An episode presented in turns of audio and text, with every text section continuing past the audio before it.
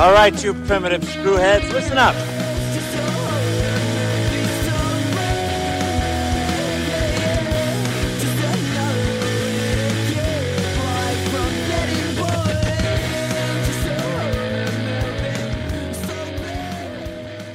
Hello again, and welcome to Primitive Screwheads Talk Horror. I'm Screwhead Dan, And I'm Screwhead Andrew. And we are here once again to dissect, dismember, and discuss horror movies. Today, we are closing off Reboot Ween with the 2023 prequel to the 2019 remake of Stephen King's Pet Sematary. And correct, that is spelled S E M A T A R Y. Stephen King has heard a lot about that. He is very, very sorry. Sorry, um, that's just a weird blind spot of his. He doesn't know how to spell cemetery. Tragic. And yes, I, I, I know it's because it's from perspective of the child and everything like that, but that was my dumb joke. Anyway, Andrew, how the hell are you doing? You know, I'm, I'm doing pretty great, man. It's been been a week since our, our last episode, and I've already, uh, you know, I'm sticking with my um, 31 Days of Horror. I got I got to watch. Yeah, how's that I- going? Good. I, I got I watched Slaughterhouse last night. Uh, Ooh. And for those of you who haven't listened to the previous episodes, Andrew is doing a horror movie every single day for the month of October. oh yes, yeah, yeah. It's it's but uh, I, I watched two Exorcist movies. I watched Shark Exorcist and The Pope's Exorcist, both of which were better than The Exorcist Believer. Uh, Wait, wait, wait, wait, wait, wait. But Shark Exorcist? Yeah. Okay. And actually, that- that's that movie is good in the sense that it's really bad. Uh, it's really Okay. really bad. It's definitely like some guy has like there's just like it's like a few friends obviously in this movie. Um, but Nathan on uh on uh, Instagram said that he thinks that like uh, I think he knows that like this person is like apparently like they make a lot of shark movies. That's what it sounds like. So I might have to watch them all. Uh, but I also watched a movie called Wild Zero, which is a uh, a movie, a Japanese film about aliens who turn people into zombies uh, in Japan. Um, and it literally it stars a band called uh, Guitar Wolf, and it's basically like uh, I, I don't even like know how to describe it. It's like basically like this zombie thing's going on, but at the same time, Guitar Wolf, uh, the band, uh, who also has the main character, the names, the characters' names are Guitar Wolf, Bass Wolf, and Drum Wolf, are like driving around. They're like motorcycle gang. Uh, and they're just kind of elements of this story. It's it's really fucking What are they, weird. Metal Gear Solid bosses or something? I mean, you, you it almost sounds like it. Uh, it's it's really weird. It's like Or no, no, no, no, no, no. Better, better joke. It is the uh, the the, the Star Fox antagonist. There we go. yeah, yeah. The entire time. It, but it's it was really fun. Uh, I mean, like you know, I think I feel like in this last week I watched a lot of like uh, fun movies, and actually I did revisit Bring It On, Cheer or Die as well. You know, because I figured, Oh, nice. why not? You know, I was I was, I was in the mood uh, after I watched Spirit of Halloween, and I was like, I want to watch Bring It On, Cheer or Die. Um, but Yeah, I- no. I- Bring It On Cheer or Die, that was one of ours in Reboot Ween uh, last year. That was our kind of mystery um, reboot. And uh, both of us, honestly, were pretty warmed up to it. It was it was very low budget, but with what they did with it, it was a very fun, positive horror movie. And uh, we would recommend it. So, Oh, absolutely. Like I actually, I, so I, I've been logging all my, my uh, you know watches on um, uh, what's what's that thing that you monitor? Letterboxd. Red Letterbox. Thank you. And I realized that I erroneous, erroneously gave it uh, three and a half stars last year, so I had to bump it up to five this year on the rewatch because classic. It was. It's just such like a such a. I think it. I think like for what just the time I watched that movie and after watching Halloween uh, ends and um, Jeepers Creepers Reborn, I think it just like it had no better opportunity to be a great movie. Uh, So, um, and I, you know, I, I think uh, as our review will go on today, I think I might have a similar feeling. Uh, but how are you doing, Dan? That was, that was a lot for me. How are you doing? yeah, doing good, doing good. Um, now, this is another part where I'm just trying to think about what happened to me over the past week. Um, I have some bruises from Krav Maga the other day. that That's fun. That's very, very fun. We were working takedown techniques. So now I know how to ankle pick somebody when you're in a uh, clinch uh, position with them. It's a lot of fun. Um, Pick their ankles. yeah. Yeah, you pick their ankle. That's how it goes. That's, that's how it works. So- just grab it. Just grab that ankle. Picked. Well, no, I mean you got to set it up first, of course. Like from there, you got to get into some sort of clinching position, and then from there, you got to get to the actual position, usually to some sort of Russian arm or arm drag, and then from there, you basically push them on their side so that they're heavy in one leg and light on the other leg, and then you lift up the light leg and then pull on the heavy leg, and then basically they go completely off balance and then they fall down, and then that's when you go into a knee on belly or just you know stomp on their head or something like that. So. Honestly, I. I, I, that that could also be like instructions for like putting together like a an action figure. I don't know. It's like there's a lot involved there. I don't know. I don't know, man. I, I have been getting really into uh, Armored Core 6 recently, and uh, very fun game. I'm really, really enjoying it. Um, but um, I was thinking to myself, hmm, I, I wonder if I like I can get into like Gunpla, like uh, get some sort of mecha like little thing to build together or something like that. And I talked to my wife about it, and she was just no. And I'm just like, but what if I just keep it on my desk? No. I'm like, okay. Get into So, Gunpla. uh, I, I, I'm, I'm going to. I have, She, she can't tell me what to do. admittedly, I just got to figure out which Gundam, or not not even which Gundam, but just what just mecha I can do because I've never really been into Gundam. So Shining Gundam. Like, this, those are your two answers: Burning Gundam or Shining Gundam. Then you're I'm done. not a huge Gundam guy though. Like Gundam's fine. All right. Well, But- you know, I, I will say I still have some Zoids figures uh, that I buy, still have them, and I bought them in like 2020. So I, I you know, Mm-hmm. it's uh, but they're great. They're fun to put together. You should get get some Zoids. Yeah, no, I was thinking it would have to be something like a Metal Gear or like. Uh, do you remember Zone of the Enders? That was a great game. I remember it like vaguely. I it Uh-huh. was around me. Yeah, it, it, the- very first one, it came out on PlayStation 2 and everyone bought it. it. It was an okay game. It was more of a proof of concept than anything else. Like, the character control was really fun, but the missions were pretty repetitive and the uh, story was just okay. But it included a demo of Metal Gear Solid 2, and everyone wanted to play that, so they kind of bought it. And then they basically took the concept and re expanded upon it with a sequel, and the sequel was just like went the full Monty, and just everything was all over the place and just improved on pretty much everything on that front. So a lot of fun, a lot of cool stuff um, on that right there. Uh, but yeah, that's basically how it is. Uh, the cool thing about it is they actually did release it in um, uh, on PC with a remastered edition, and that one actually included VR supports. And it's not like Resident Evil 4 VR supports where they basically rework the entire game and you can like you know move it around. You still have to play with a controller, but it was still pretty cool revisiting a older game that I played in my childhood in VR. That was that's that's something that doesn't happen too often. So Oh, that's that's pretty sick. yeah. Yeah, good stuff. But anyway, uh, I suppose let's get into our movie for today, which is going to be the uh, 2023 Pet Sematary Bloodlines. And this was your suggestion, Andrew. So why don't you go ahead and tell us uh, why'd you choose this movie and what's your history with the series? Yeah, so I chose this movie uh, just because it's reboot Ween, and I'd heard it was advertised. Uh, um, I, you know, I've as we all we both discussed multiple times, we're both Stephen King fans. Um, so you know, I, I knew that this was coming out. Um, it's coming out actually in October. Typically, when we do these, uh, we I, we do try to find movies that are coming out in this month or around this month. Um, so you know, we, we're not like just doing reboot Weens throughout the entire year. We usually try to find ones that are around this time. So this one was you know fit that bill perfectly. Um, I, I was interested in it because I had heard that it was the prequel story, um, and we talked about that when we get to the actual story. But it is the prequel story of Judd from the original Pet Sematary, um, and kind of covers Now, the- actually, quick little correction on that front too. As I was doing my research, as the one, it's not. I I mean, it's it's not exactly a prequel to the original movie. It's the prequel to the 2019 remake specifically. Yes. Yes. Yeah. Um, and yeah, and, and also, and just like it's also just referencing the book, basically the, the the soldier that got brought back to life by Pet Sematary. Um, so it's fleshing that out. Um, but yeah, so um, I've uh, you know in terms of history, I've, I've read this uh, the book. I have seen the first movie. I've seen the remake, and I saw the um, Edward Furlong sequel a long time ago to the original, uh, but I cannot remember very well. Um, I've never found either production to be super great. I actually really enjoyed the, the prequel or the, the remake though. I think that like kind of like the original Children of the Corn. I think that the first one is a good movie, but just like I don't know, not. Know, it's it's it's good in its legacy, but I don't like you know I don't lo- stand it. And I thought that the remake did a pretty good job, especially how it switched up things with Gage and the daughter. I thought that was really clever, like a great way to do a remake like that. Um, but yeah, you know, I, I was I was looking forward to it, so yeah, that's that's why I wanted to do it. I was going to see it at some point, so I figured it works for Bloodlines or for uh, this. Though I will say this Bloodlines uh, theme it makes sense in this movie why it's called Bloodlines, but also I feel like that is a very reboot title. If like if you ever see a movie called Yeah. something Bloodlines, it is like a very distant sequel or does a remake or some kind of reboot. Uh, like I know they have Dawn of the Dead Bloodlines. Like I mean, Day of the Dead Bloodlines. I forget what it's called. Like it's it's a, Hellraiser Bloodlines. I think is there a Hell there might be. I don't know. Uh, anyway, uh, Dan. It's uh, the new. Revelations. If you have a direct to DVD sequel, it's always going to be the movie title Revelations.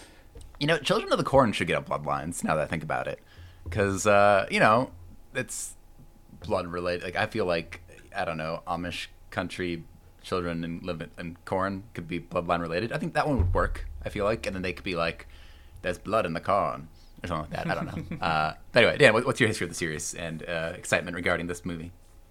So, um, this is actually a blind spot in terms of my Stephen King knowledge, in terms of how it is. I've never seen the original. I've never read the book. I mean, of course, I do know what it is through osmosis. Basically, going into this movie, I just know it was about a guy whose cat and then later daughter or wife dies and Child. basically there's a cemetery where if you bury them in the cemetery they come back to life but they come back to life in somewhat of a different way um, it's like assumed they're possessed by a demon or something like that at that point so it's from what i understand stephen king kind of writing about grief about how death is not necessarily the end but some things are better off actually staying dead which is the big tagline that's always repeated in these movies. And, you know, sometimes dead is better. Um, that is one thing I do know about these movies on that front. So um, this was uh, kind of a brand new. This was my first Pet Sematary movie.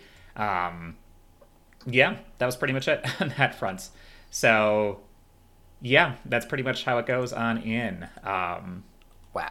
Am I am I like far off the mark on that front? Like, what what is this series known for then? Besides that, That that's it. I feel like. Uh, Okay. Well, I, you know, again, the, the series is three movies, one of which is a remake prior to this. Um, but yeah, I, I think it's. I think the the sequel. I think Edward Furlong may revive his mom or something like that. I can't remember. It's, it's been a long time. But I think that might be the plot of the sequel. Um, but yeah, the first one's known for yeah, like as you mentioned. But yeah, uh, cat dies. He brings the cat back. Son dies. Brings the son back. But the son is creepy and. Uh, you know, uh, that, I think like it's it's a creepy kid. I think that, that's the one thing that movie's known for is being little creepy kid, um, Mm-hmm. basically. Uh, and there there's an Achilles tendon scene in the first movie, which is terrible. oh yeah, I did hear about that one too. Yeah. Never, never do that. Never, never Uh-huh. ever. Uh, but I'm So say, I, I guess I do, I do want to talk about this a little bit more too, because this is something when like looking into this movie and kind of seeing other stuff on that front. What is like your creepy little kids in horror movies? Like, what is your kind of opinion on that?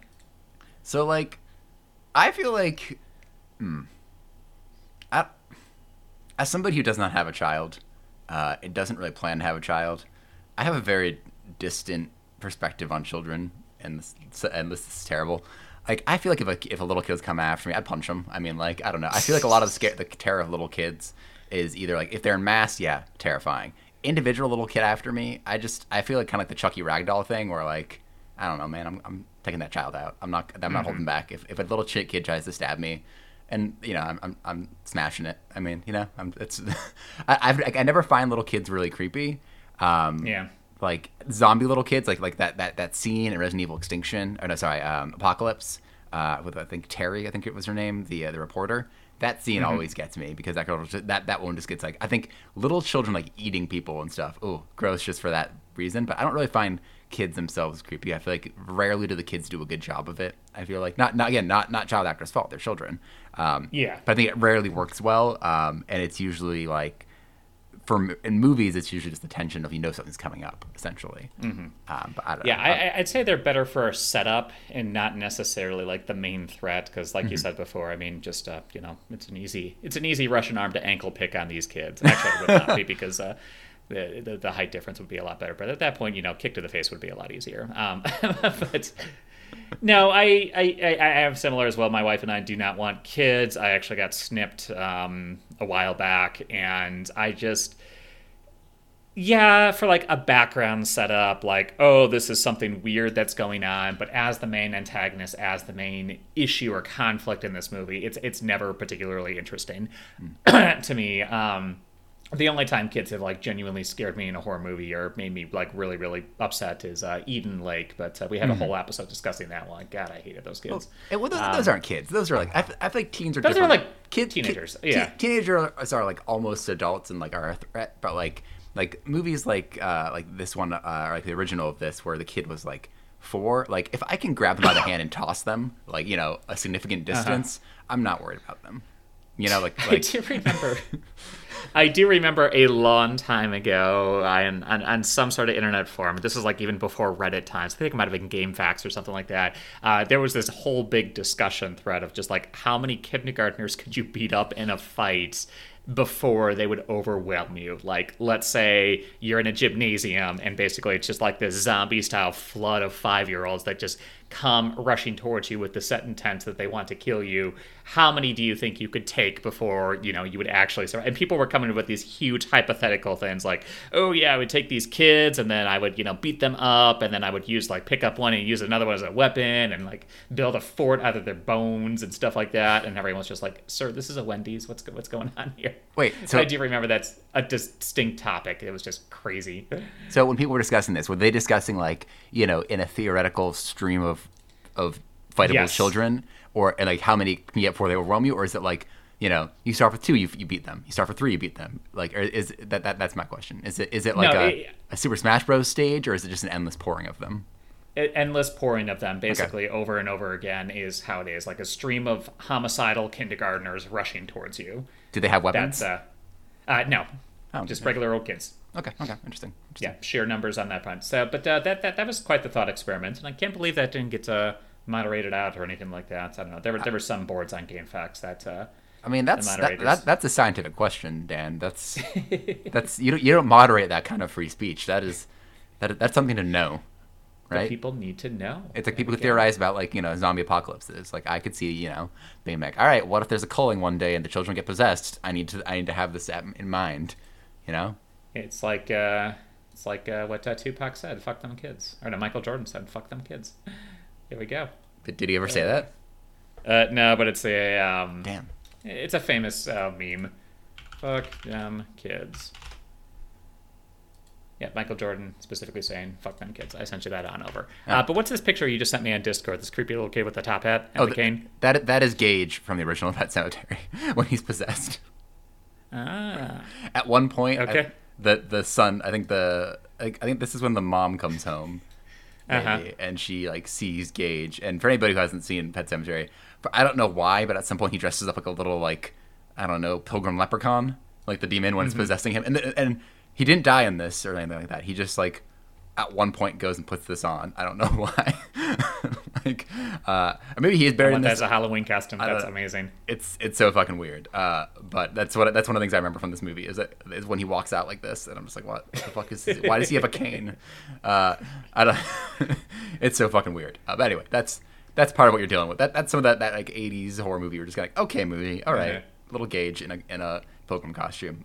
See, I'm that's interesting though. I like that. That that's just like one of those weird things you remember about the movie. Just like, okay, it's so weird it works. Yeah. I don't know. I haven't seen it, but Oh, I it mean. I mean, it's what what you really need to see is the um, when the uh, mom has flashbacks to her um, sister who has I forget some kind of uh, uh, physical disease that keeps her like bedridden, and she is the horror. She is the real horror character of the movie, and she's literally Uh-huh. just a memory that the mom has. It's it's it's. I- It actually might be one of um, might be like Ted Raimi or something like that may even portray her. Actually, I can't remember. Ooh, Uh, so cool. you know, Evil Dead connection there, but There we go. There we go. Uh, speaking of which, I, I I know we're, we're spending some time just taking a lot on in, but I did read an article the other day. I live in North Carolina right now, and we were talking about horror movies that were filmed in North Carolina, and there's surprisingly a lot. Let me see if I can find it again. Um, but like Evil Dead 2, that was filmed in North Carolina. The original Scream was filmed in North Carolina. Uh, Conjuring, the very first one, was filmed in North Carolina. Um, Final Exam, remember that one? That was one of the very first movies we did. Oh yeah, that, that our school without forever uh, month. Yep. That was, that was yep. interesting. Yep. Yep. That's in there. So I was just like, oh wow, there's actually a lot uh, that I recognize that are filmed here. So cool. Is North Carolina just like? This a- Descent that was in there too. Is it is it because like is it for geographic locations or do they have a studio there? Um, I think it's just there's a lot of mountains Oh, and a lot of cabin in the woods style movies are filmed on in here. So, Ah, but yeah, uh, pretty pretty interesting.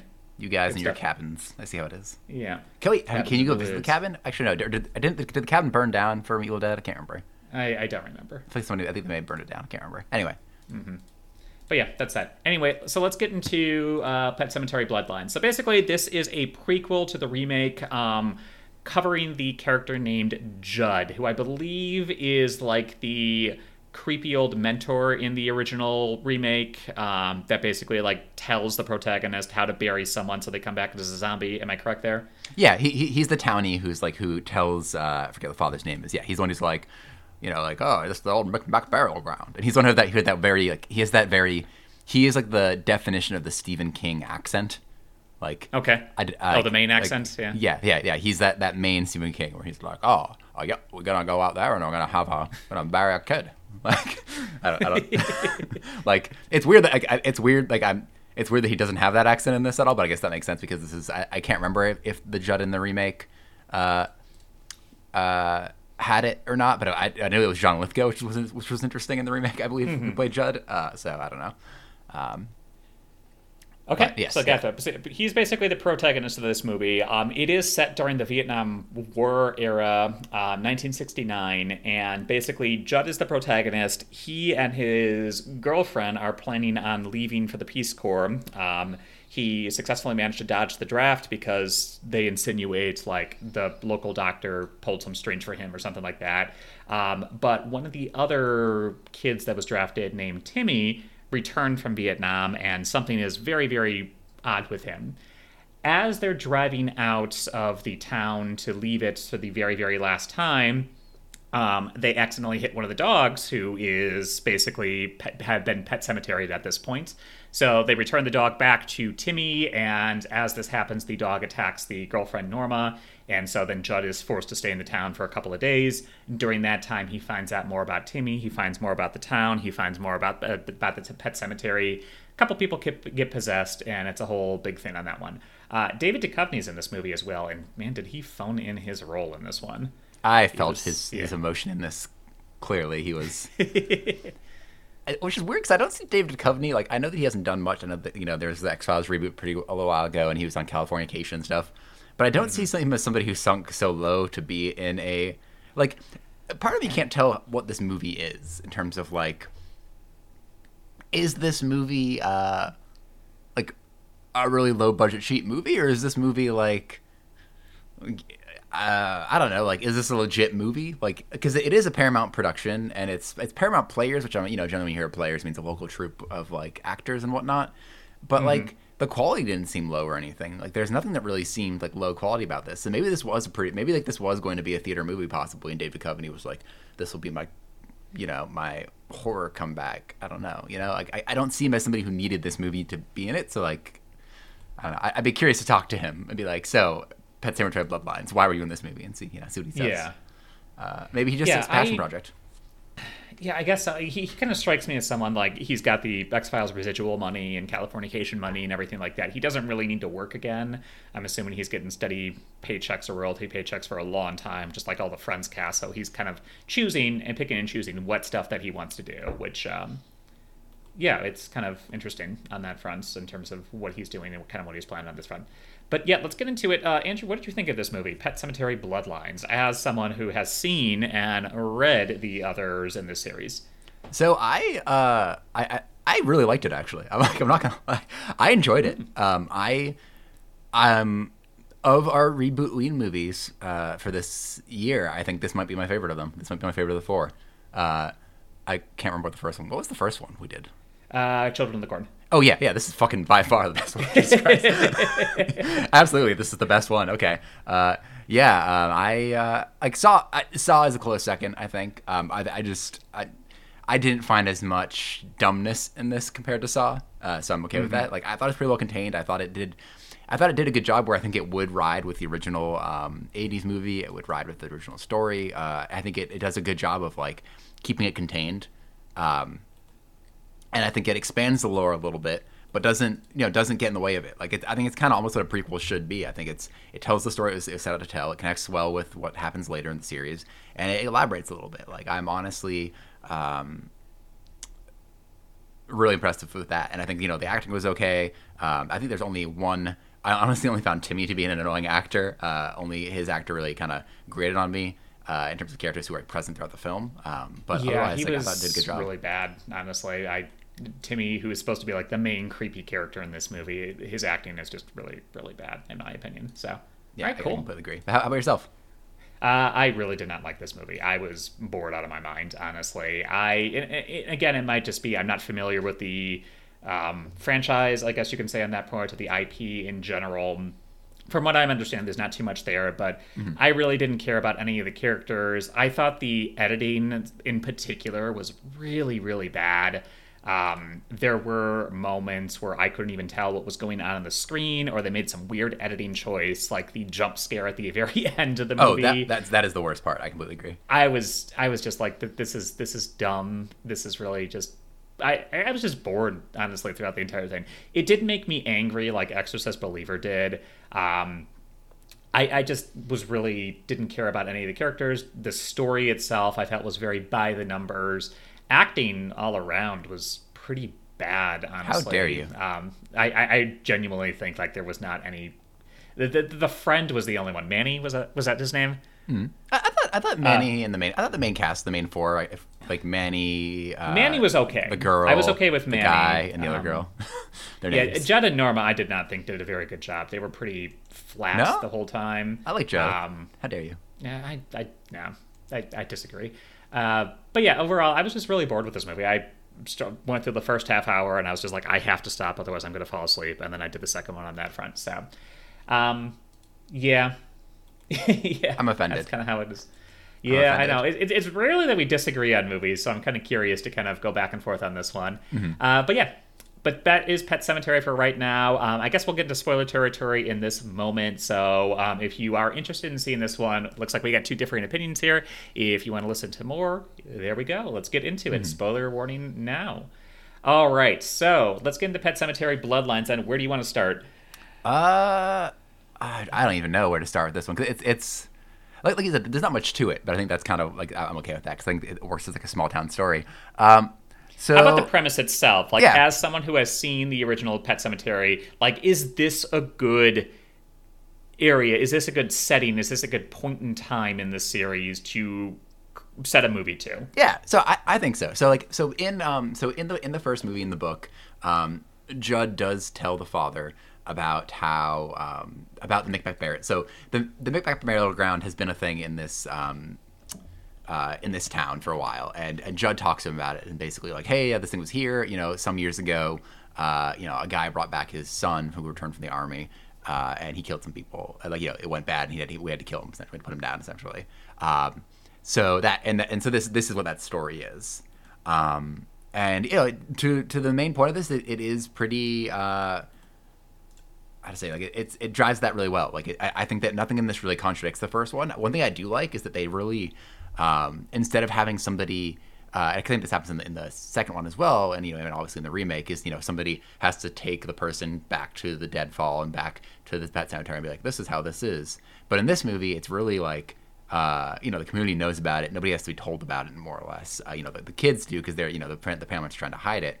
But like David Duchovny, this movie opens up with David Duchovny already burying his son, um, mm-hmm. Which I like because it, you know again showing that this thing's already established here. It's not like it's not another story of an outsider coming in. It's a story of how this thing that the society already knows about uh, abuses it. You know, like it's that it's that idea that like you know David Duchovny knows about it. He knows what it is. It's not, and it's not like he stumbled into it like the father did in the first one. He, uh, you know, he stumbled into it and realized that it's bad. They know that it's bad but it's that idea that like even though you know it's bad even though you know that it's gonna your son's not gonna come back the same he really just wants him back and like i like mm-hmm. i think that that is a very uh, it's, it's a good way to make the story slightly different by having somebody who's aware of it and isn't just like stumbling into it uh, make that yeah, that, and that that's, decision and that's something that as i was reading a little bit more like i was trying to understand okay what makes these the first movie so impactful? Why why is this considered like a horror movie? I wouldn't say classic i guess but like I, i've heard of it before. I've, I've heard many people discuss it and talk about it when bringing up stephen king. Um, and from what I understand, like a huge theme in the first movie is the theme of grief. Um, mm-hmm. Stephen King wrote the original Pet Sematary after the death of his cats, and he kind of wrote it to kind of process it. And he did say something about how this is one of the darkest books he's ever written at the time. Um, for that reason, because just kind of processing grief and what we will do to kind of process that grief or work in denial. It's mm-hmm. almost like the stages of um, the stages of grief in terms of denial, acceptance, uh, bargaining, that sort of thing.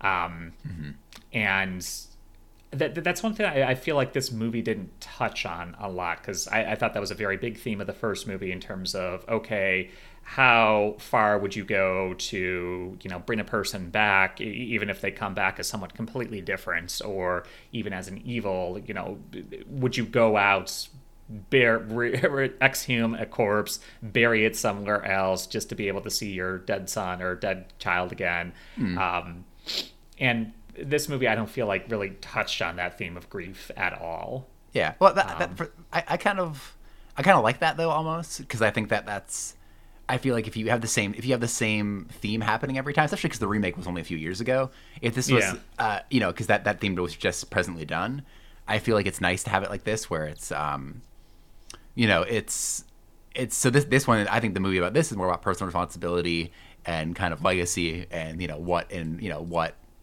you like what it what it means to uh you know be brave or be involved essentially like, and how what to give back like the you know this, the, because as you mentioned part of the story about this is how Judd uh basically um Timmy gets drafted into the army and goes to Vietnam, and Judd never does. And we, we learned that yeah, the, the father may have possibly worked with the doctor to get him omitted from that.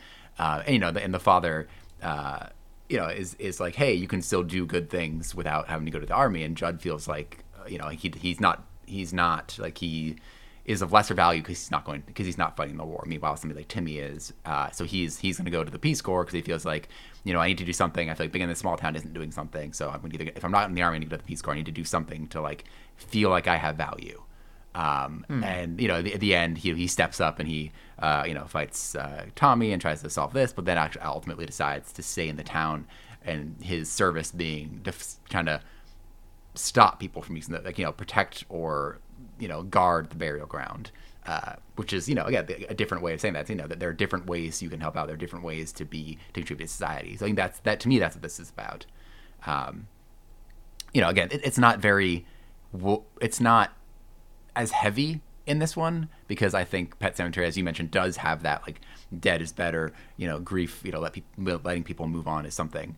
Uh, so I think it's it's hard to fight against that because that is, you know, the tagline of the series essentially. Um, But you know, I do like that they they kind of added that underlayer to it, especially you know during Vietnam where you know the draft was happening and there was this kind of like. Uh, you know, question about the legitimacy of going to Vietnam and you know those who went there and what happened when they came back. I think that is like a nice place to put it. I think they, I wish they expanded on that a little bit, but it also is the story of a small town dealing with this situation. So I understand maybe why they didn't go too far into it.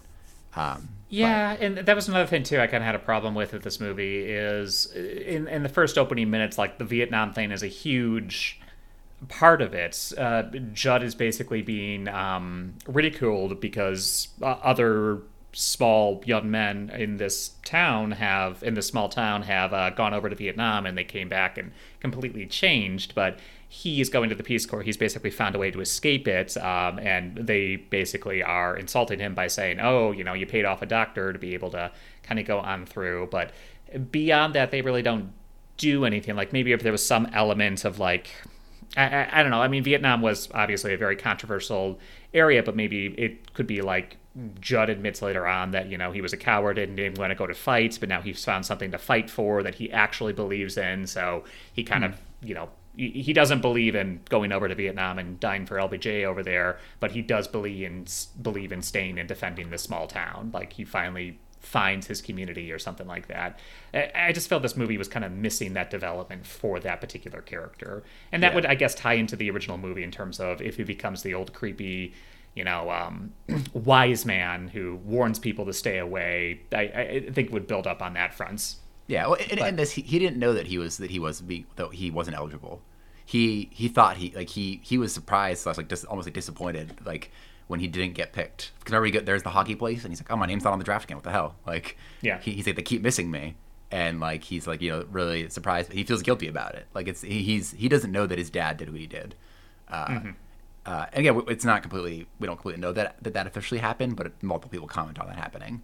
Um, Yeah, but then like, why why include that at all? Why not just give that to him for a bit of character development? Like, I, I don't understand what that does for the character in terms of besides just okay, that's why he's there in this town and not being shipped off to Vietnam. Well, because it, it's it's his guilt and his kind of awkwardness dealing with Timmy and like the, the, the divide that happened between them, Is like he's Mm, Okay, he so never he never got forcing picked. him to divide himself from the town. Yeah, and, and also part of remember in in this uh, the, the the evil part of what it does is it tells people's like you know secrets because it knows you know it's, it's like the devil. So it's like hey, this happened, and he's like fuck, like you know it's it's it's pushing at him, and like the reason he's going to the Peace Corps is because he wants to serve because he feels guilty for not serving. So he's like, well, I didn't get called, uh, you know, because he because you know he, he could sign up if he wants to. He could theoretically sign up and go to war. But Yeah. you know, but he, he like nobody wants him to do that. It's just the idea that he's not getting picked to do it. So he's like, what the fuck? Like, you know, it make it makes him feel lesser. But you know, Mm-hmm. it's um, uh, but you know, I one thing that I did think about though is you know we, we talk about Vietnam and like you know I'm pretty sure Vietnam was the war where we really kind of like discovered that PTSD was the thing.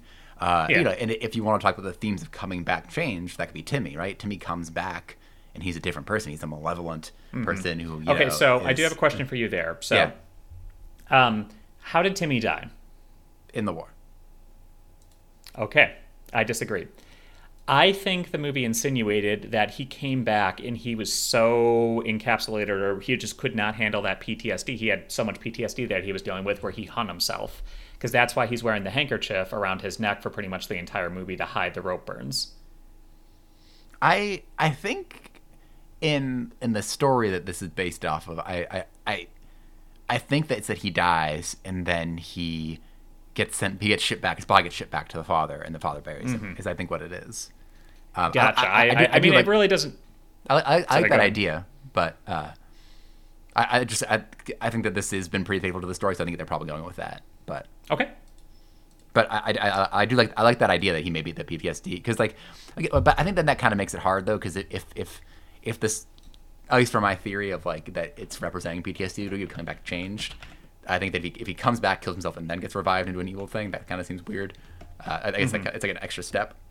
Um, but yeah, you know, they didn't nobody comes back the same and then war. You know, which is also about grief. You know, like grieving the person lost to the war even if they don't officially die. You know, uh, could be that. And I think that's Dave Duchovny's character. And then maybe if they focused more on him, that could have been better.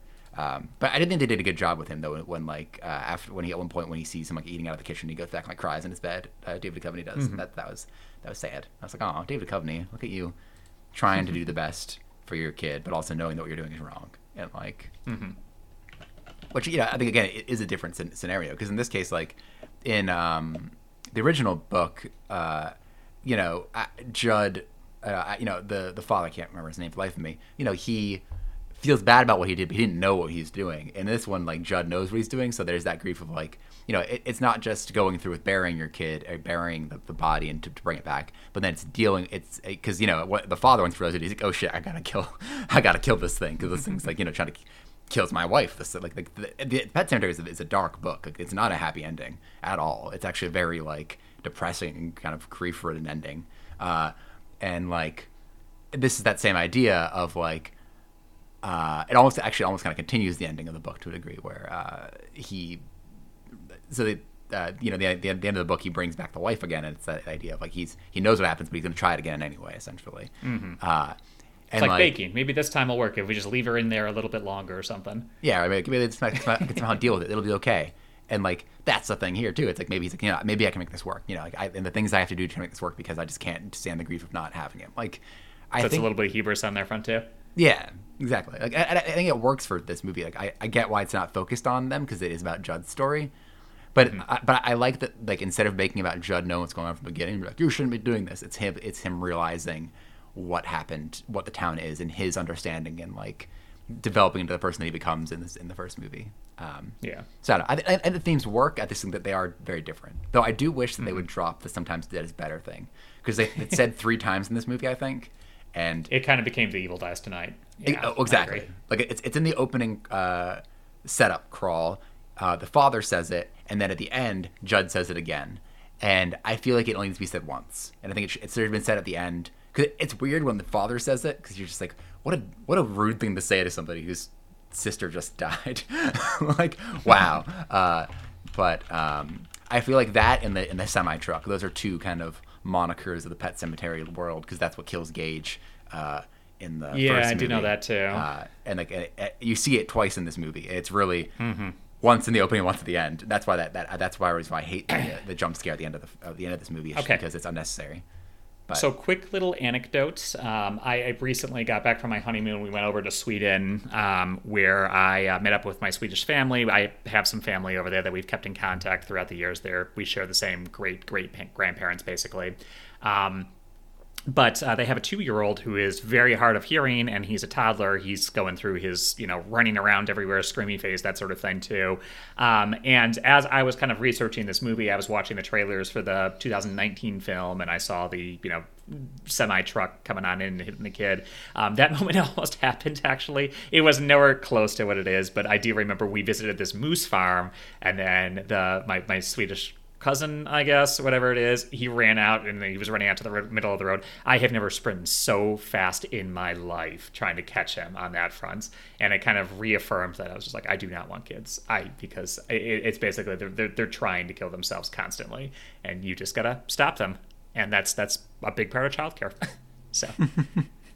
And I was just like, "Yep, that that that that that tracks. That's uh, kind of how it is." But I, I mean, that is a horrifying thought to think about. And again, that that that kind of makes me what interested in watching the first movie or reading the book is eh, because it's you know that guilt is just endless. It's um, I, I can't imagine what that would feel like to you know have that happen to your child, and then what you would do to kind of go on through and correct it, so to speak. Um, what what depths you would sink to, and that, that that's a lot more interesting to me personally than just like Old Town with people who come back to life.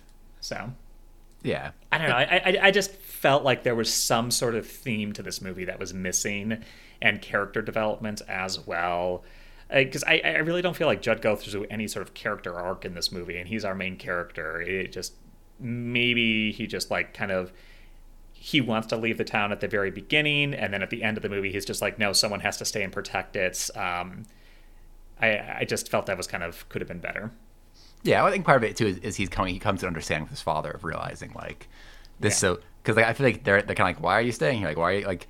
I feel like he he mentioned like a couple times he talks about how like his father doesn't do anything. He's they're like, oh, you know, how are things with your father? You know, it's, you, you don't want to hang out with them anymore. He's like, is it really like talking with them? Like, like he's, he's like, oh, you don't talk to your father, and he's like, uh, it's not really talking to my father. He doesn't talk about anything. And, and then you realize like, oh, it's because he like isn't, you know, he's his father has been trying to guard this thing and like deal with it, and you know, he also is getting ready and is understanding that like part of the when, he, when he's reading that journal at, at, at the uh, at the end, the, you see the father reading that journal about like the story of the Micmac burial ground and like the history of it and how like it was passed from his father to him to him, uh, you know, mm-hmm. uh, uh, to you know again to be those that family that kind of looks after and make sure that it doesn't get used essentially. And he's like debating about whether or not to tell Judd about it because like if Judd leaves, he's free of it and he's like good, but then he's like, well, fuck, if I, if you know, it's, it's that kind of back and forth of like, well, do I basically doom my child to like or you know tell my child about this and make kind of be like hey it's your obligation to stay here and make sure that people don't use this thing. Or you know do you let him go? And i think that's kind of like mm-hmm. and i think part of it is he's like he wants him to leave he's like yeah just get away from this. But he also you know isn't that in between. Like i don't know. I feel like there's a lot going on in this movie that i, I, I agree. It needs to be written better and it needs to be kind of fleshed out. But i think there's enough there for me to be like okay i, I see what people are doing.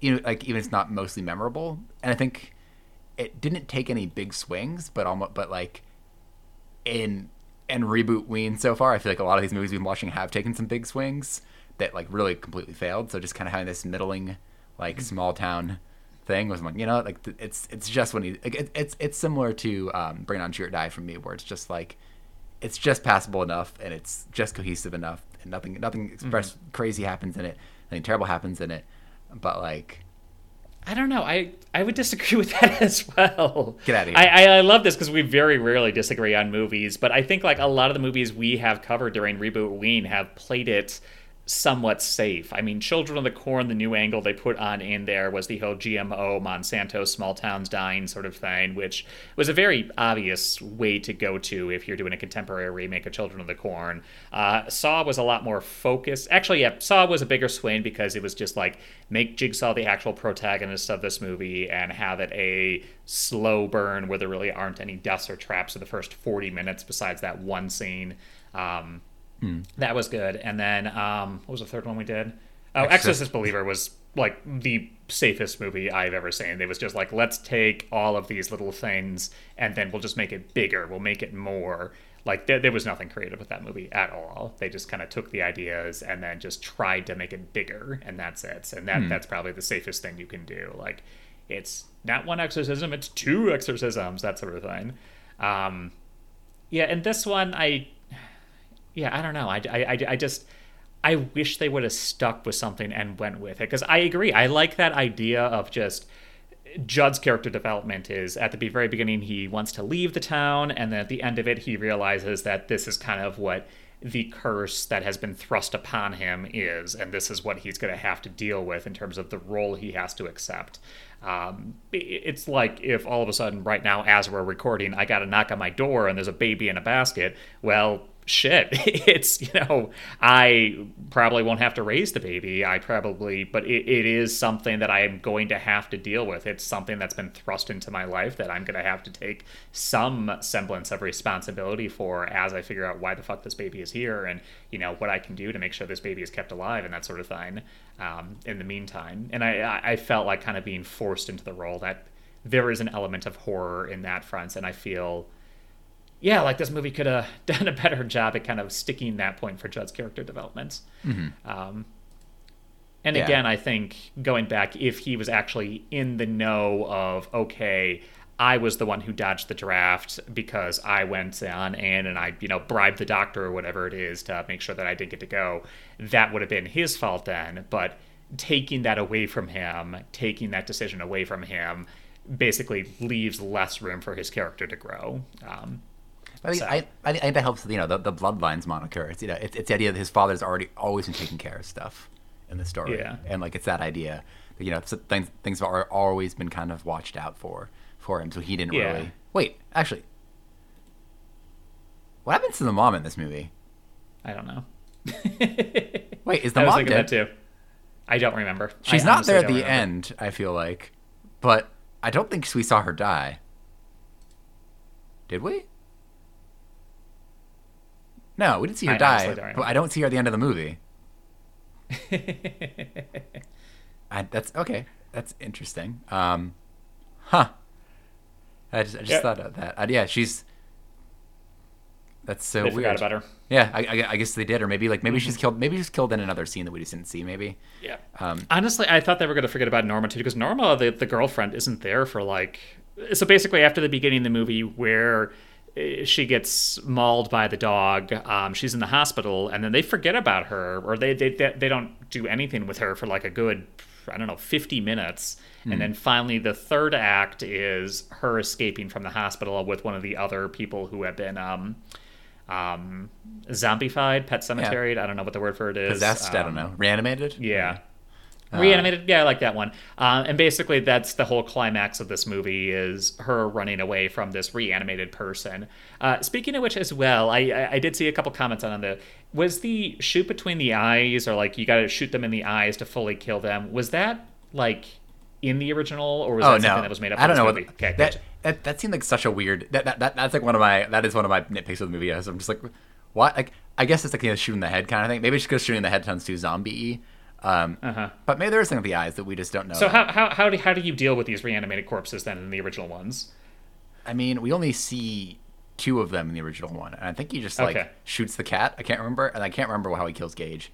Uh, Gotcha. But like, you know, they're just zombies basically. I think you just kill them when, any way you can. Uh, you know. Okay. But I guess Uh, they, Eventually, if you hack enough body parts off, they'll uh, they'll stop coming. So. the- I wonder if the eyes could be like. It's like Buggy from One Piece. You just lock all the body parts up in a chest. exactly, exactly. Like, but I, I could see since like the eye thing. I think we originally see it from is the the Micmac Indians in the first one. Uh, you know, Yeah. in, in the, so that's the first time I think we hear about that. So maybe that's more something that's passed along. Like you know, maybe maybe it's some idea of eyes being the soul or something like that, something more spiritual, and that just kind of passes on into, you know, the modern day essentially. So it's like, yeah, the eyes work, but like you know, by doing that you're killing the brain. So that's really what the goal is here, right? Uh, you know, Uh-huh. Maybe because you know that's that's probably what it is. I'm assuming. Um, so that, that that's probably where that comes from. Like that's it sounds dumb in this, but I could see it just kind of being something where yeah, it, it's what the Micmac Indians told uh, the Ludlow people when they came there, and they were like, yeah, you know, this this is our way of doing it. You know, eyes of the soul, so we kill them that way. But then like you know they, they didn't know the reason behind it, but it you know that just carried through into the future. So I could. That's Gotcha. that's that's my way to explain that as n- being less dumb than it sounds in the movie. um, Gotta go for the Brents. Yeah, it could, it, even if it was just like, yeah, go for the Brents. But like, okay, sure, yep, they're zombies. That makes sense. But it was just like, you got to shoot them in the eyes, and I'm just like, "R- uh, what? Why? Because they're glowing? Is that it? Uh, are they a video game boss? Is that what's going on here? You got to hit their weak point. Okay, cool. All right. or maybe we'll it's like may- maybe it's more like, ah, you take out their eyes, they're still a zombie, but I mean like they're not less likely to hurt you. So that's the way to keep It's like Timmy around. Get take his eyes out, and then like he's not gonna do as much to you. it's like in Scary Movie three, which is my personal favorite scary movie. The part where they decapitate one of the aliens, and like, I found it. I found their weakness. They're powerless without their heads. exactly, exactly. Yes, exactly. Um, and then he cocks the shotgun, and a shell casing comes out. God, what a, what a masterpiece of a movie. no, Uh, no, it's a shovel, you fool. Oh yeah, the shovel. Yeah, that's what I meant to say. Sorry, the shovel. Yeah, he cocks the shovel and a. I, think- I think it's the screws out, something like that. But yeah, that, that was good. Yes. Um, so good. Uh, so- anyway, the um, hat getting bigger every single time. Okay, I'm, I'm done. I'm done. I love that movie so much. or, Uh, or when he reverses, but he, he looks back and drives forward. I think my favorite line in that entire movie, though, is the the, the scene where they're parodying signs, and he's pinned up against the tree. The wife is pinned up against a tree, and then they go to the. Uh, they walk past the guy who hit her, and he's like, "Hey, Tom, I'll need a ride home."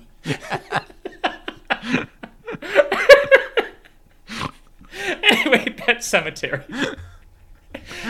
Oh, you're so good. Oh, so Yep. good. Um, um, yeah, Pet Sematary.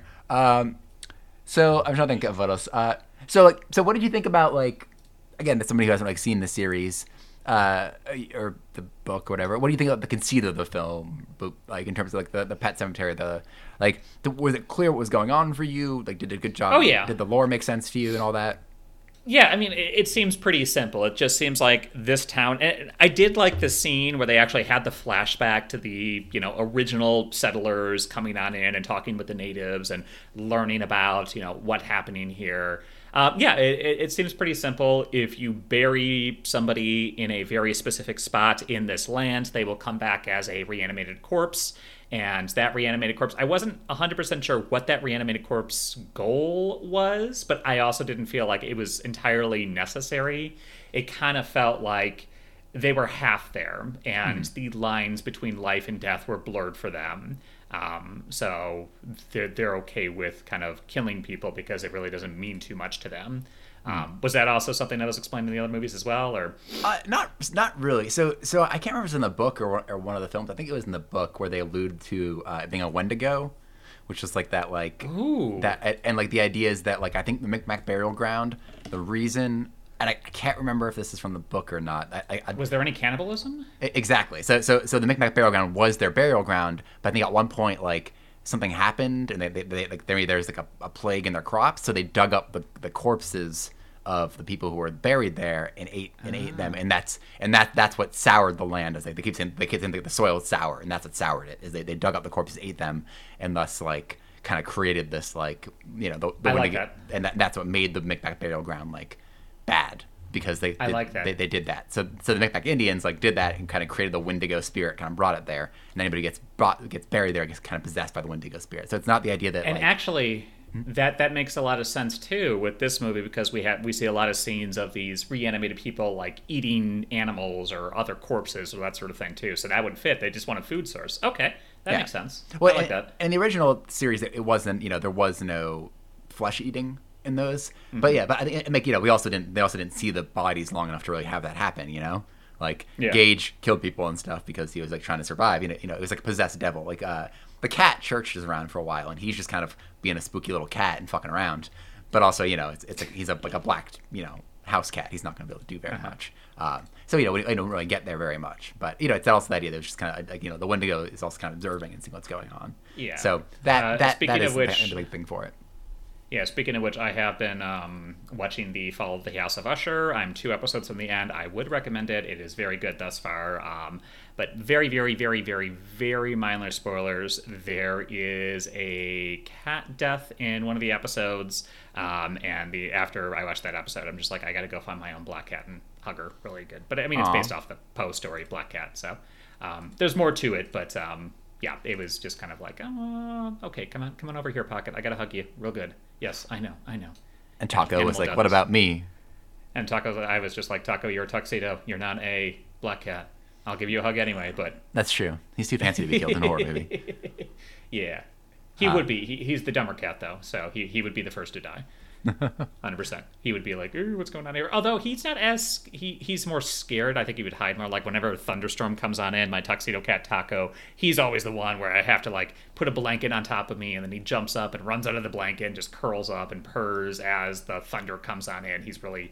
Really scared of thunderstorms, whereas Pocket, my black cat, is just goes up to the window, is like, "Ooh, what's that loud noises?" So she has, she's the smarter cat, but she's also, I think, uh, she would um yeah have have less self preservation. Yeah. Anyway, Speaking of self preservation, Dan, what do you think of the characters in this movie?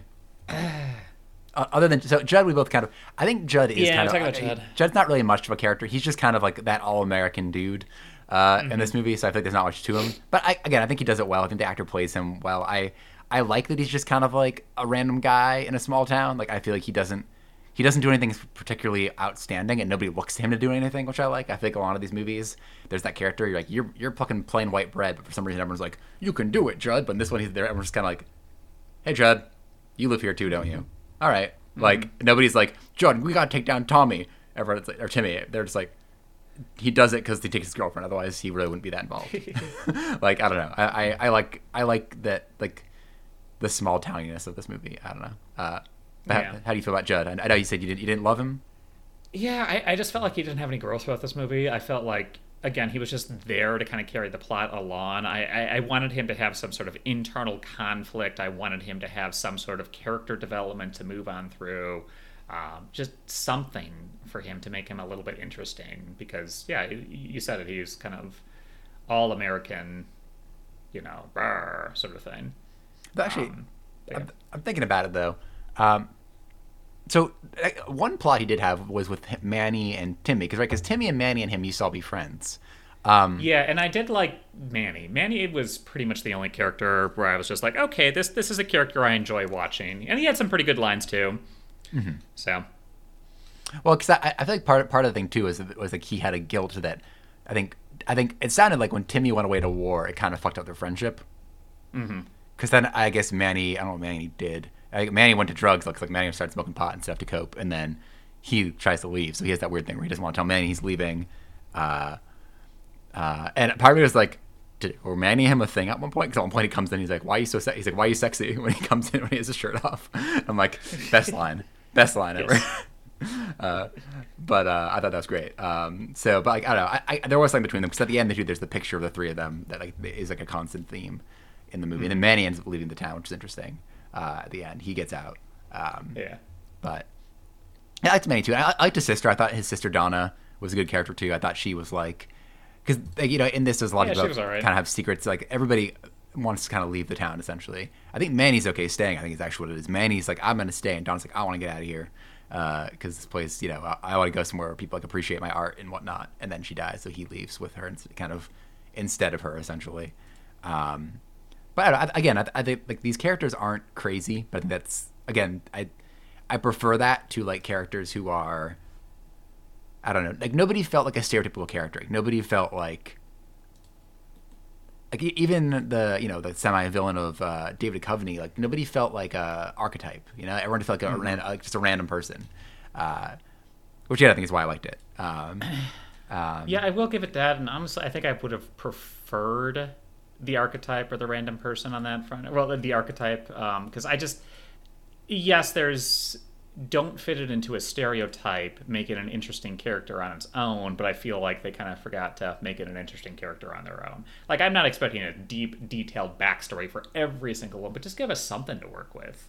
I see that. I see that. only- yeah, we, we we don't get that for the sister. We don't really get that for Norma. Norma is just there. The girlfriend's just there the entire time, just be like, yeah, I want to go to the Peace Corps too. All right, cool. Like, give her something. Um, I do like that I- Norma saves herself at the end of this movie. Like Yeah, I, like so you know they they set up this thing where Norma gets kidnapped by uh, Timmy and like he he puts her in a grave essentially to die, uh, but also to lure to try to get um, Judd and them to come basically basically just try to kill the people who know about it because basically that's what he's doing. He's he's luring all the people who know about pet cemetery uh, to kill them. Uh, Which you know it makes kind of sense. He's like, like you know, the the, the Wendigo's like, yeah, you guys aren't, aren't going to protect this shit. I'm gonna make it so I can, you know, maybe get out, kind of to a degree. Um, but uh, he buries her, and you know she's slowly being like drowned essentially. So that, that but also in the Micmac burial ground, so she would theoretically come back out alive as like another member eventually. Uh, but which again, weird, weird choice. I don't know why they did that. Uh, but I like that in the end you expect like to end with Judd saving her, but nope, she just gets out by herself and it's like, hey guys, like I, I, kind of love that that she's like, yeah, I just kicked my way out of the ground. Fuck you. You guys were slow. like it took way too much fucking time fighting this one guy. cool, yeah. uh, I thought that was cool. Um, I did like that. Yeah, yeah. So, Like, that, that was slightly I, like it, it seemed pointless to a degree than why she was captured, but like you know, um, she had to live because she's in the she's in the original. But uh, so she has that plot armor. Yeah. yeah, like she, she's not a big character in the original. She like I figured she's come out maimed or something, uh, but she is she is. Uh, I feel like she might die in the original, and like Judd has like a talk with, and that might be when Judd's kind of like has a conversation about. it. He's like, you know, I, I wish I could. Mm-hmm. I'm not going to, but he's like, but I have a temptation to put her in there. Uh, Mm-hmm. uh, so yeah, it, it's good that she's in there. Um, Gotcha. you know, I, I forgot about that until kind of the end. Like, there's no way she's dying. Once I realized that. Um, Mm-hmm. But then, what did you think about the uh, the villains in the movie and like you know, and, and the murders? I guess kind of tie the kills and the and the villains. And by villains, I mean uh, Timmy and Dog. Yeah, um, they, they were there. Honestly, I, I, I, I- guess I got a good sense of they're protecting the town. I guess so to speak is their motivation. But beyond that, I really didn't feel much of anything towards them. And again, that's kind of how I feel like all these characters in the movie. I just could not get a good sense of their motivations. I couldn't get a good sense of any sort of character development for them. Um, they were just there. And I, I think I like what I said earlier in terms of basically it was yeah, I'm totally okay with the characters not prescribing to an archetype, but sometimes you need a little bit of an archetype just to set it up. Like, you, you can't have an entire hour and a half long movie where every single character is given a deep and detailed backstory, but you need to have something to work with in order for the audience to connect with them in some level. Even if it's as simple as, oh, yeah, this character really likes cats. She's the sweetheart of the group, or something like that. Like, okay, that tells us a little bit something about the character. And I just, I did not get a good sense on any of these characters for that front. Yeah. How about you? Like, I, I agree. Like I. Uh, like again, I think that they fun- they function in like an interesting way. Like I, I like again, I like that he is that Timmy is that like PTSD person changed by war comes back to town, and like Yeah. and a lot of characters when he kills them, like when um when he kills Donna, she tries to talk to him like, hey, remember like I was this friend who did this, like you know, it's the idea where she knows that he's not the same person that he was, but she tries to like recall back to the times they had before he left. Um, When he's killing her, she's like, "Yeah, remember I used to cut off your bread like that? I used to cut off bread for you because like, that's what your mom would want it." And like, you know, like it was that kind of like appealing to the person he used to be. Um, and again, people like seeing him and like trying to like, I, I I forget what the uh, mail lady says, uh, but she also is like, oh, you know, it's how are you doing? You know, if you you know, she tries like reconnecting that idea that like society kind of sees him as a different person, even you know, obviously he is in this case. Um, but I don't know, I liked I liked that element, and I liked I liked that it. Um, the element that you know because it's the devil or this when Wendigo it knows their secrets so it's going around and kind of like you know the idea that in a small town there's secrets and he knows them all and that kind of like fucks with people um I, I liked that element playing out more. I liked him kind of talking about like with the with the mail lady how he's like, oh, remember your your your, your, your father hung himself? Like, yeah, do, uh, you know, do you want to try that too? Kind of, you know, like I liked that. Uh, you know, that it, it contributed those elements as well. Um, you know, he was he was at the end kind of violent, but before that he was very much like just kind of like uh, I don't know, like a vengeful spirit almost of the town. Uh, there, there were times where he kind of teleported, which was weird. I didn't love that. That was kind of like, what? How is he like teleporting? I don't understand that. Um, but you know, I, I, I like that element. Again, I don't think this movie's amazing. I just, I'm just for a prequel to Pet Sematary, I, I am impressed with what they did with it. Um, I'm trying to think there are any. I, I do love that the mail lady fucking kills the dog. Like, uh, I thought she was gone when she's she's there after the phone, and you see the dog come to get her, and she's like, "What are you doing here, dog?" And it barks, and you hear her scream. And it cuts you outside the house while she's getting attacked, and they cut into the diner, and they're like, "Where's uh, whatever her name is?" And they're like, "Oh, I don't know where she is." And then they uh, um, she comes in with like fucking scratched all over her face. She's like, "Ah, I killed that fucking dog." and you're like, "Oh shit, I thought you died." Uh, I, thought, I thought that was great. That was- I'm also very glad it's off screen too. Like, Oh yeah, yeah, yeah, yeah, yeah. And they're- very, very rarely in horror movies, I'm just like, yeah, that was a good place to put some animal abuse in there. Most of the time, I'm just like, just do it off screen. yeah. Just it off screen. So. I'm okay if you killing a dog if it's a possessed dog. Oh yeah, you know what? I've, that is true. I've killed enough dogs in Resident Evil games, so Yeah, but possessed dog's that's fine. Like they're, they're wh- not they're not good boys at that point. I Good am glad that they, they cut away from him getting pulled into the uh, into the into the burial ground because that that was sad. Yeah. But also like Yeah.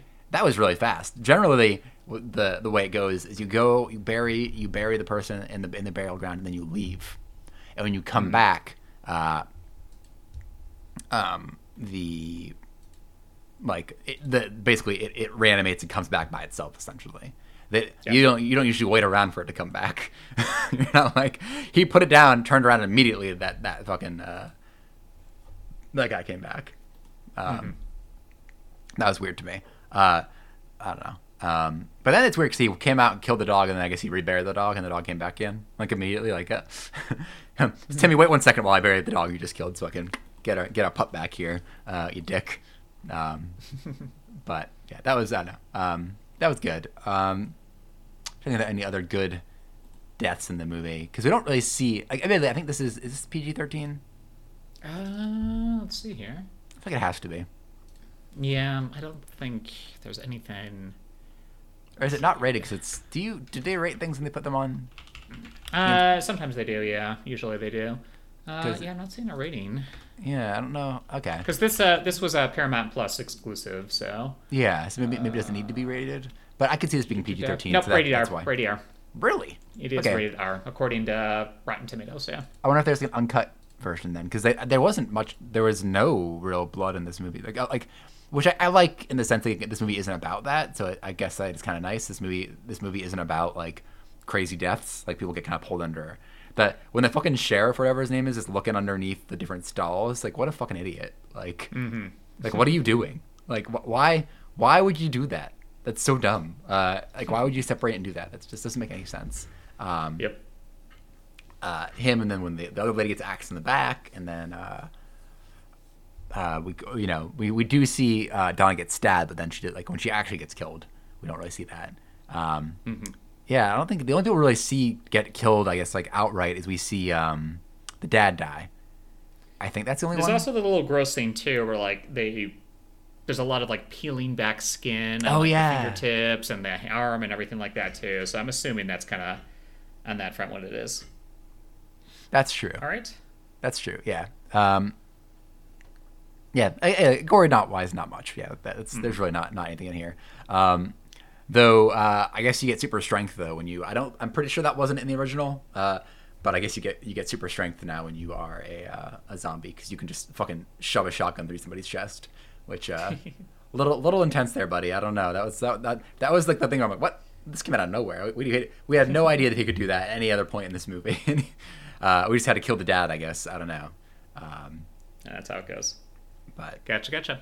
All right, so if you were going to go ahead and let's go to our classic segment. If you were going to go ahead and do a sequel slash prequel to Pet Sematary and kind of continue on this little tradition, what would you do?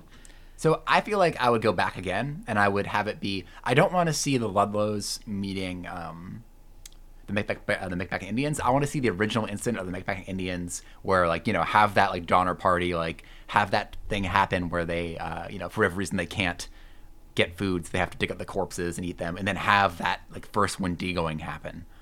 Because I imagine the first time that probably happened, if it, if it did sour the ground, you know, if it wasn't that the Wendigo became possessed and like got their bodies uh, from that, uh, I imagine that, that like you know after they ate the corpses, the corpses started coming up out of the ground or something like that. Though maybe I maybe like they, again, they, it's not explicitly explained how this happens. This is kind of more alluded to in the book. But maybe it's that they the Wendigo like it could be that the Wendigo, the, somebody had eaten the corpses, turned into Wendigos or Wendigos, however you say it, and then after they killed it, they reburied it in the burial ground, and that soured the ground.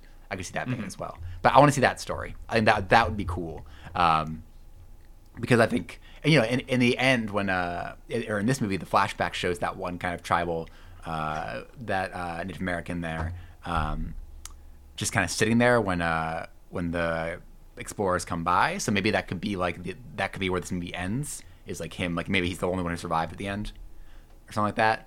uh, mm-hmm. because like that I don't know, I think that'd be an interesting thing to see that kind of see the souring of the ground, see how that got happened. Like I, I just that I think that would be like a, a fun thing to not fun, but it would be interesting. And also it would be interesting to be it wouldn't be modern day. So like you know they don't these guys don't have to be super powered.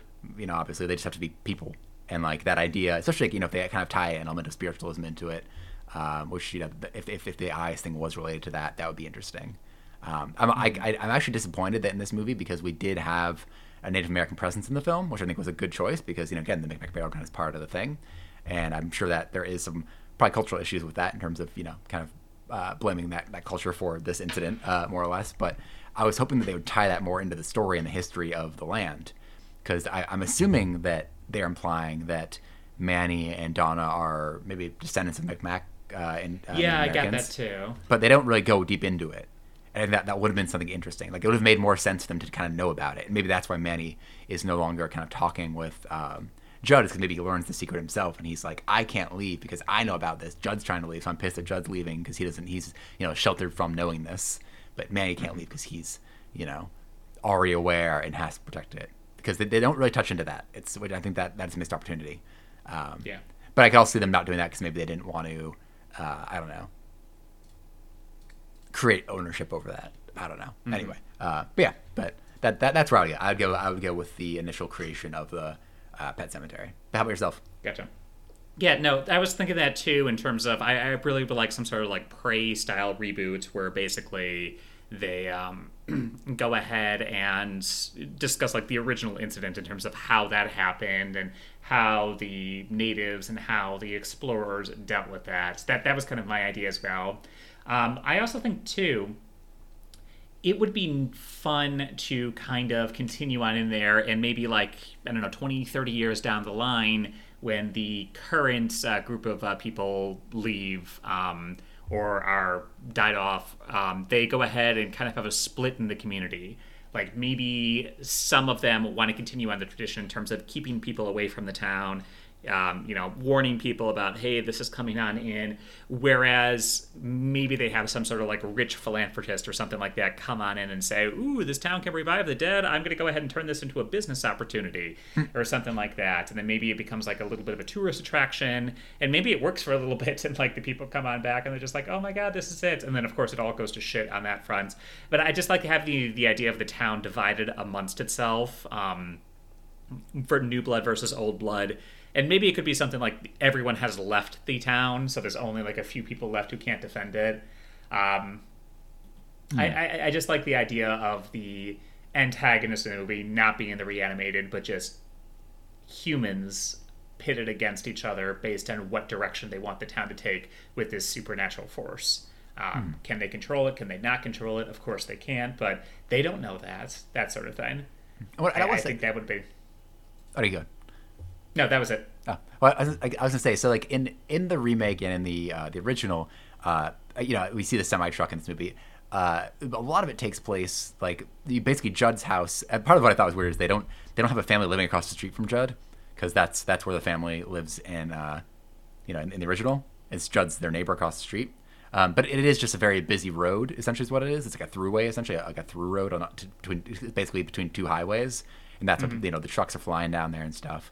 Um, and so we don't really see the town of Ludlow very much uh, in the in the film. So it almost implies that like maybe Judd might be one of the people who really remembers this very well. Like basically a lot of people kind of forgot about it. So you know, with Judd dead at the at the end of the original, and uh, you know uh, the father possibly being dead at the end at the end of the original as well, it's kind of it's left up to up to the inter- up to kind of interpretation what's going on at the end of the first one.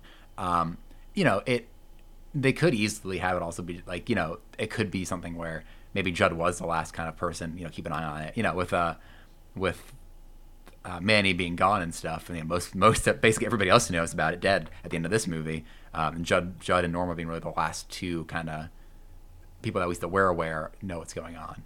Um, you know, they, it needs be something too of just like rediscovering it as well. Um, I feel like you know there there could easily be you know they could tie to development, right? Like if you want to, if they don't talk about development, this small town uh, you know, like, oh man, all this wooded area and that swampy area over there, let's go develop that. Like, you know, because uh, the thing, part of this is that the pet cemetery isn't actually where this happens. The Micmac burial ground is not the pet cemetery. The pet cemetery is actually before the Micmac burial ground. So, like, there is a pet cemetery where you can bury your pets, and nothing bad Mm-hmm. happens. It's totally cool. In this movie, they, they actually even imply that the, the spirits of the animals like help contain the Wendigo, or contain Mm. the the force. Uh, but you have to basically go past the pet cemetery, go go over this deadfall, which is like you know all, all these trees and shit fall.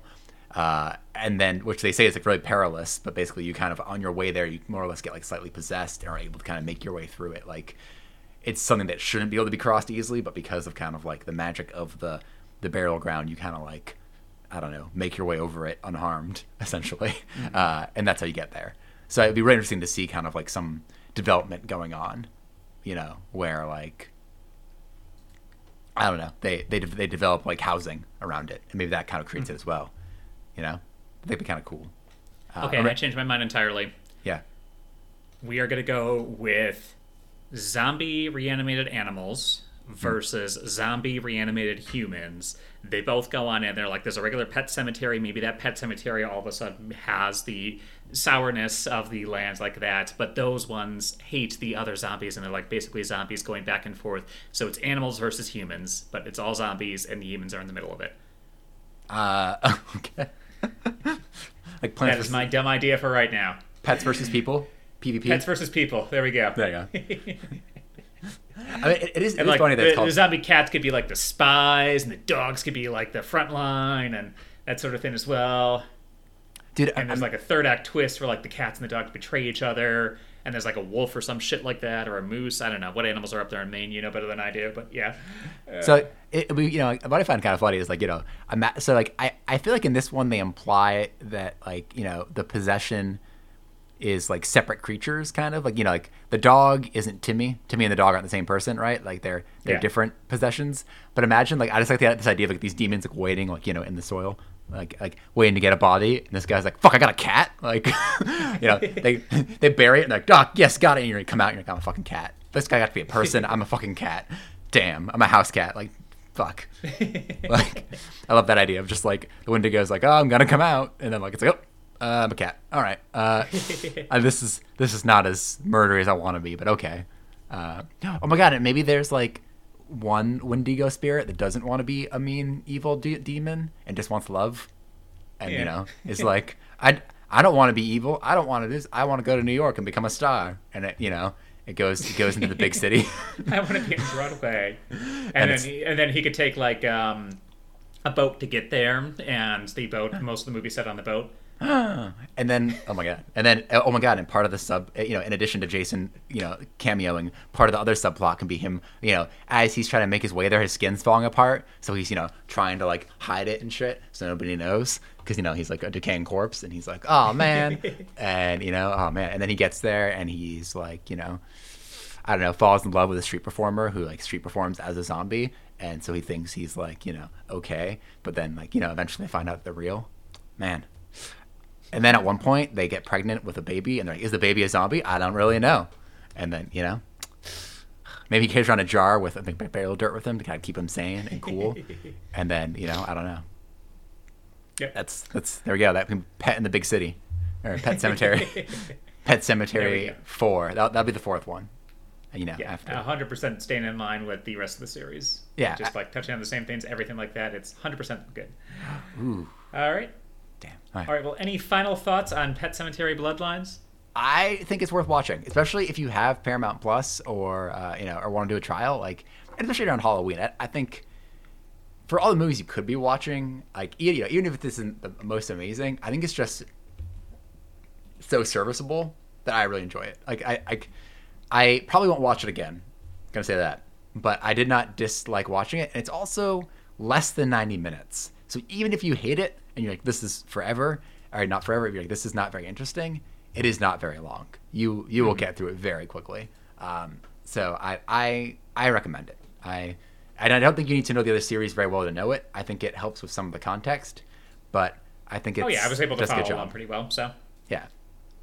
But how about you? All right, cool. Final thoughts. Uh, yeah, no, I would not recommend it. I personally was bored, but I will say that you can watch the first 20 minutes and pretty much determine whether you're going to like the movie or not. It, it, it lays its cards out pretty front. So, and it is a pretty short movie too. So, Is it better than uh, Exorcist Believer? Uh, yes, 100%. Exorcist Believer is probably the worst one that we did this uh, season. I would say Saw's the best, Exorcist Believer is the worst, and then. I guess this one was more competently made than Children of the Corn, but I, I feel Children of the Corn was a little bit more memorable. How dare you? It did Creepy Kids better. I am definitely on that front, but uh, well, there's no yeah, creepy I- kids in this. I guess yeah, you're right. I, I still, I still have that one picture. It, al- it also I still have that one picture that you sent me on the Discord of the original movie. Kind of It also did Corn Demons better. I'm not gonna lie. This, this movie, this movie, this movie's Corn Demons were not very good. I will say. I, I was, I was really disappointed in this movie's Corn Demons. Uh, but actually, you know what else I was disappointed about in this movie? Uh, the poster for this movie, I believe it is a picture of Manny with like a fucking sick looking mask, and we Yeah. never see that in this movie. I get his sister makes those masks. It's like Uh, a Cubone style mask. yeah, I, I'm assuming that's Manny. It's that can't be Judd, right? That's that's that's Manny. I, It's got to be Manny. Yeah. Like, so it almost makes me wonder if maybe there's another element to this movie. Maybe there's because like looking at this picture of the of the poster, which uh, for anybody who hasn't seen it, it's basically a picture of Manny with like a some kind of like almost it does look almost like a rat mask. I don't know. I will say it's a it's a stylized Cubone mask. Uh, Yeah. kind of over the cemetery with the spiral design, which they imply that the spiral design might actually help contain the evil to a degree. Uh, Mm-hmm. but, which is like a there's like a spiral design of stones in the in the Micmac burial ground. Um, and it, that almost makes me think that this is more of a story about like his connection and like this kind of again this uh, Native American connection to the pet cemetery. So I wonder if at some point that was more kind of what was going on with the film. Um, Like I don't know. I feel like I, I get why Judd is the main character, but I almost would have made maybe more sense for him to be a side character. Uh, again, I, I don't I don't dis I think that Judd is fine in this movie, but um, I think that maybe yeah, maybe Manny should have been the lead uh, and taking it from that perspective because I think it, it could have been a very interesting. Uh, this would be a great like this would be a very good film to talk about uh, kind of maybe cultural appropriation, but colonialism and how like you know these people you know the, these settlers came in and disrespected the you know the Native American culture of, the, the area, basically being like, hey, don't bury shit here because we told you it's a bad thing. You know, it's it's a dirty thing. You know, it's, it's it's a bad land. The people, but then the idea that then these colonists came in and used it to be like, oh, we're gonna you know we're gonna give it a try anyway. Like, mm-hmm. you know, the, the implication is that they used it prior. Like this, it wasn't like it has not like it's been you know hundreds of years before somebody buried a body in there. People have been doing this forever. You know, going into temptation. So that would be a very interesting kind of that could be a way to go through this to kind of explore this on like a cultural level. Um, so, yeah, I don't. I I'm I think maybe he could have been he should have been a bigger part of it, but Yeah, I agree. um, They just need to replace the actor because I did not like that actor. So Manny, you know, like Manny. no, I just I don't think he did a very good job. He wasn't very interesting. He wasn't creepy enough. I just yeah, Well- I, I don't feel like he was a very good actor. You mean Timmy? No, Timmy, Timmy. Uh, wait, Yeah. no, the, the the possessed guy who uh, got back from Vietnam. Timmy. Yeah, yeah. yeah, Ma- Ma- Manny is, was was the was the friend. Oh yeah, yeah. No, Manny was fine. Yeah, I fucking, fucking loved Manny. Manny was good. Manny, Manny was All right. amazing. All right. All right. Well, thank you so much for listening, everybody. Once again, this has been our final episode of Reboot Ween. If you haven't checked out our other movies on The Exorcist Believer, Saw 10, and uh, Children of the Corn, uh, definitely go ahead and check that out. Uh, we're currently deciding our next episode, but we are active on social media. So if you have any suggestions, go ahead and reach out to us. Uh, we're active on Facebook and uh, Instagram. And we have done other episodes as well, previous episodes like Blood for Dracula, Flesh for Frankenstein, um, from fan suggestions. So definitely let us know if there's anything you'd like to see. Thank you so much to our opening band. That is Teddy's Atlas with the Saw and Horror Movie Story. You can get that off the album Children of the Corn. They are good, good Canadian boys. Other than that, thank you so much for listening for us uh, to us for Reboot Ween, and all of you, stay groovy. Bye.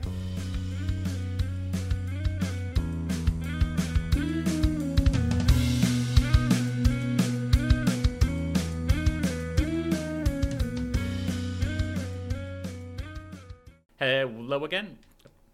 Wow.